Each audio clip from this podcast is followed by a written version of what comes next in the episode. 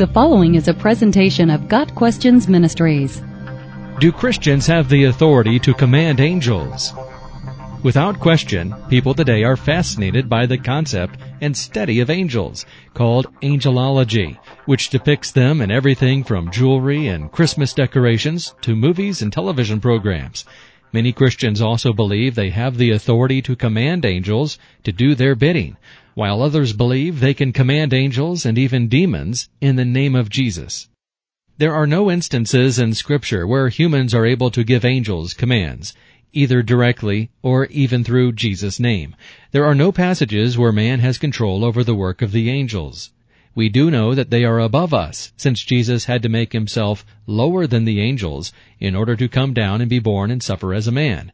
Hebrews 2 verses 7 through 9. Additionally, as believers, we do not have control over the angels. That is a false teaching made up by those who want to claim some great power over the spirit world that they do not have. The following passages, among others, show that men do not command angels, nor do angels obey the commands of men. Moses spoke of when the children of Israel cried out to the Lord. He heard our cry, and sent an angel, and brought us out of Egypt. Numbers 20 verse 16. The Israelites did not command an angel to come to them. They appealed to God, under whose command the angels function. Shadrach, Meshach, and Abednego refused to bow down to Nebuchadnezzar's image, not knowing what God would do. Daniel 3 verses 17 and 18. But God in His mercy sent His angel and rescued His servants. They trusted in Him and defied the king's command, and were willing to give up their lives rather than serve or worship any god except their own God. Daniel 3 verse 28. The Hebrew children did not order up the angel of the Lord. God did it. He sent his angel to deliver Daniel from the mouths of the lions in their den. Daniel 6 verse 22.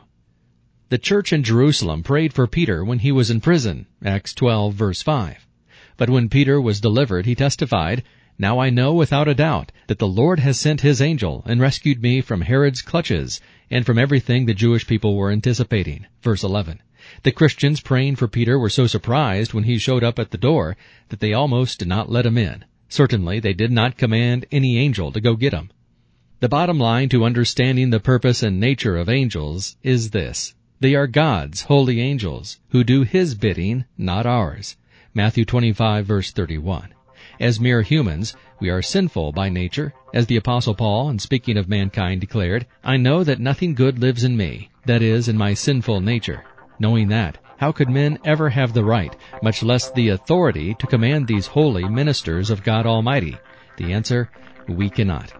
Got Questions Ministry seeks to glorify the Lord Jesus Christ by providing biblical answers to today's questions. Online at GotQuestions.org.